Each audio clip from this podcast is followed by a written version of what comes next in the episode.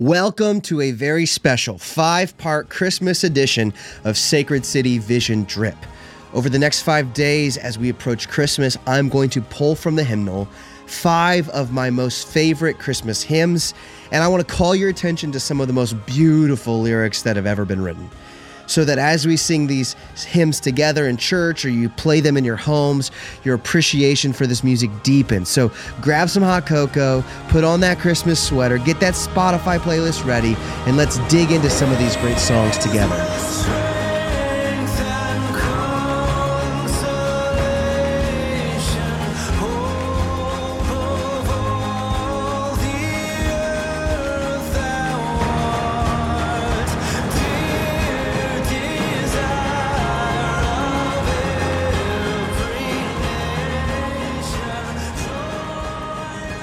Okay, I got to admit here, I'm a little late to the game on this. I had this idea this morning, and I just couldn't. I couldn't go on without doing it. And so, like I said here in the intro, I'm going to take the next five days. Uh, these aren't going to be too terribly long of podcasts. I just want to, you know, sprinkle a little something, something in here for you, uh, for your meditations, for uh, just maybe a bit of a devotional as we are uh, approaching Christmas. And uh, actually, this came from this morning. I, I was. Um, I've been fighting this cold thing, and I, I could tell in my spirit that um, that that I've just been really hesitant uh, in, in, my celebration of Christmas. I know it's hard to do when you're laid up on the couch for a couple of days, but whatever.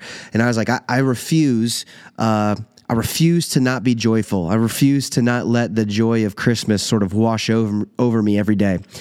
And so I spent a little bit of time this morning in my devotionals, but then I just spent time uh, listening to some of my favorite uh, Christmas hymns, and uh, um, and they gave me this idea here as we come to the to the final days. We got you know it's December twentieth. We got five days left till Christmas. I want to share uh, just some thoughts, some reflections, just share even the lyrics. So there's not going to be super insightful things said here, um, as much as you know putting a spotlight on on insightful things other people say. Uh, and so I wanted to do that for you um, to help stir your heart. I almost said stir your fart, stir your heart uh, as we get to Christmas, man. Should edit that. Um, and so I'm going to give you my top five Christmas hymns that, that I can think of at the moment. So, um, and we're going to build up to the, to the first one.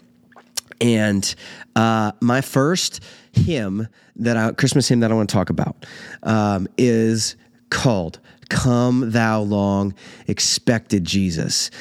Now here's the thing when we talk about Christmas music. So in my in my book there are two things, two main factors that make a Christmas song great. Um, one is the melody. Uh, and I think this is a great melody. I love this melody. Um, I'm not going to sing it for you because you can look it up on Spotify or iTunes or whatever. Go to a hymnal yourself and play it on the piano. Uh, great melody. But the other one is uh, Christmas hymns are some of the most theologically rich, robust songs that we have in the church. And I think so much so, they're so robust, so rich, that we ought to be singing them all throughout the year because they're just money. And, uh, and I think this is one of those too. So um, let me just give you a little background here on Come Thou Long Expected Jesus. It was a hymn uh, that was written by Charles Wesley, one of the, the uh, hymnist greats. Um, and let's see i'm trying to find a uh, a year on this. I, I, can't see it right off the top of my head here. Um, what i want to do is just read the lyrics and uh, and give a little bit of thought here to a couple places that stand out to me. So the first verse says come thou long expected jesus. And I, I love that um, this song is a perfect Advent song because it's it's true in both senses. Okay, so come thou long expected Jesus in the sense of um, you think of Jesus' first advent, his first arrival, the people of Israel longing for that Messiah, all the prophecies, Isaiah, that, that are speaking to this Messiah, the Savior that will come um, and save God's people to, to, set them free, as it, as it goes on to say. Um, and so there's this real historical context um, or the r- real historical feel of this longing for, for hundreds and hundreds of years years for God's people to to see the arrival of this Messiah who is going to set things right. That the promised one, all the way back to Genesis chapter three, of of the seed of the woman who would crush the serpent. Um, and so it's it's true in the sense of, of Israel's story, this long expected Jesus, but it's also true in our our time domain, right? Jesus has already come, and so uh, what we're doing is is saying, Jesus, would you come again? Just as as the book of Revelation uh, ends, "Come, Lord Jesus, come." Like we're, we're, as Christians, we're praying this. In fact, I I just I've been uh, reading through Revelation through uh, this chapter day, the Feast to Flourish Bible reading plan, and I just it's like Revelation is like the best book to read during Advent, I think, um, and so it's it's really the same same sense of what what the the Israelites wanted this this arrival of, of Jesus to come, the Messiah to come. Uh, we're praying for the same thing. He has already come but he's going to come again and set all things right once and for all. And so I love how there's this sense this line is true in both both time frames. Come, thou long expected Jesus, born to set thy people free. Um, Jesus didn't just come to show us um, how to be a good guy. He didn't just show us, you know, like what it looks like to live a a decent life. He came. Uh, to free the captives. And there's this line um, in in um, the gospel accounts where um, John the Baptist um, is has asked if Jesus is really the Messiah, if he's the one that, that God has promised. Um, and then Jesus reports back to to, to John's followers um, that he is he's, he's come to give sight to the blind and to you know and this, this prophecy. And, and the one thing that he leaves out is to set the prisoners free um, because John is actually currently sitting in prison and, and John will his, the rest of his life will be in prison until he's beheaded.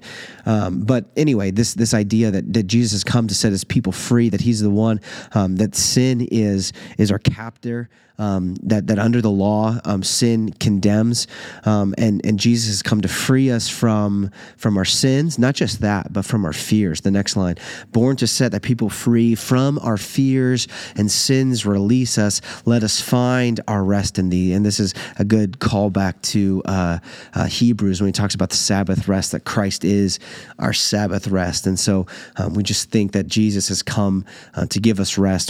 You know, the fact that Jesus comes is, is, is why we we celebrate Sunday worship on the the Lord's Day on Sundays, um, the rest day on a Sunday, um, being on His His resurrection goes on Israel's strength and consolation, hope of all the earth thou art, dear desire of every nation, joy of every longing heart. And I just love this. This talks about the, the universality, is that a word?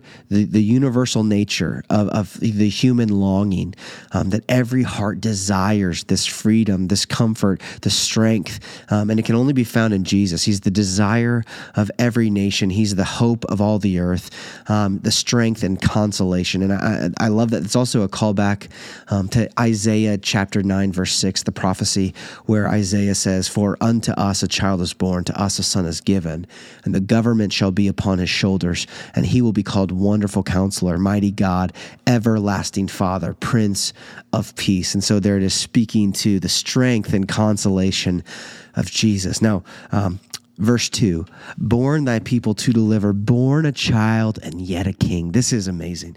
You know, the story of, of uh, the, the, the nativity, the, the birth of Christ, um, is really a very political story. People, we just don't realize that. We don't understand um, the political uh, overtones, the political nature of this birth story, and just how crazy it is. Because here we have, um, in the time, um, King Herod is reigning over the land of Israel and he is not necessarily he is not a, a, friend of the israelites so to speak.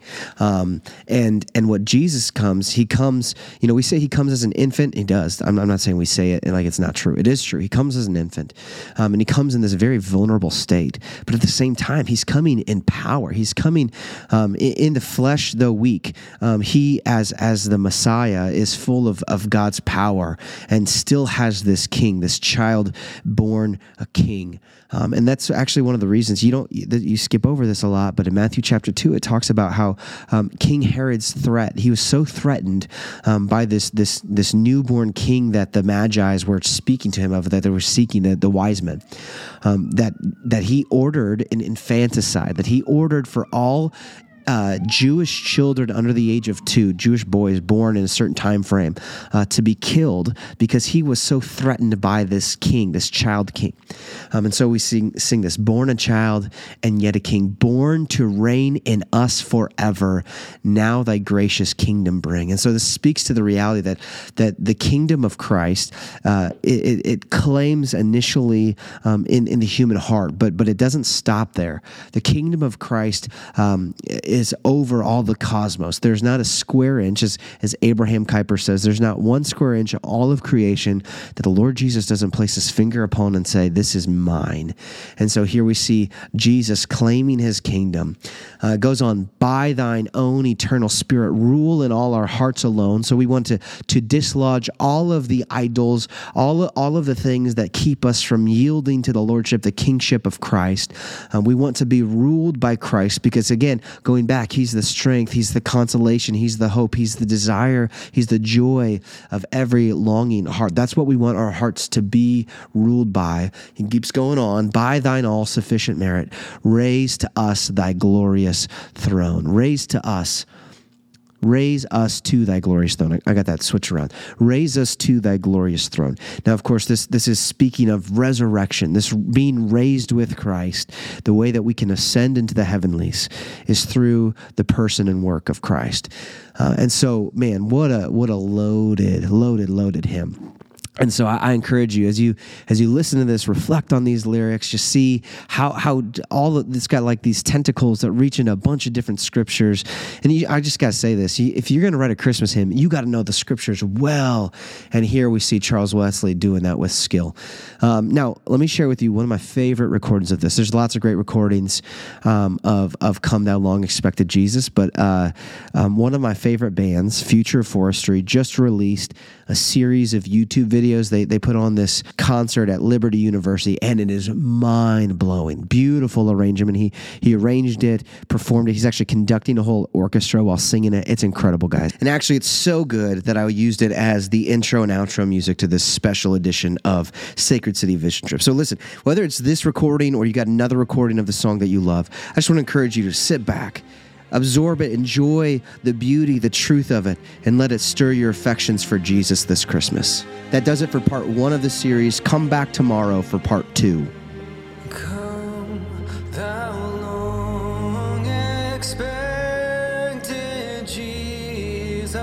born to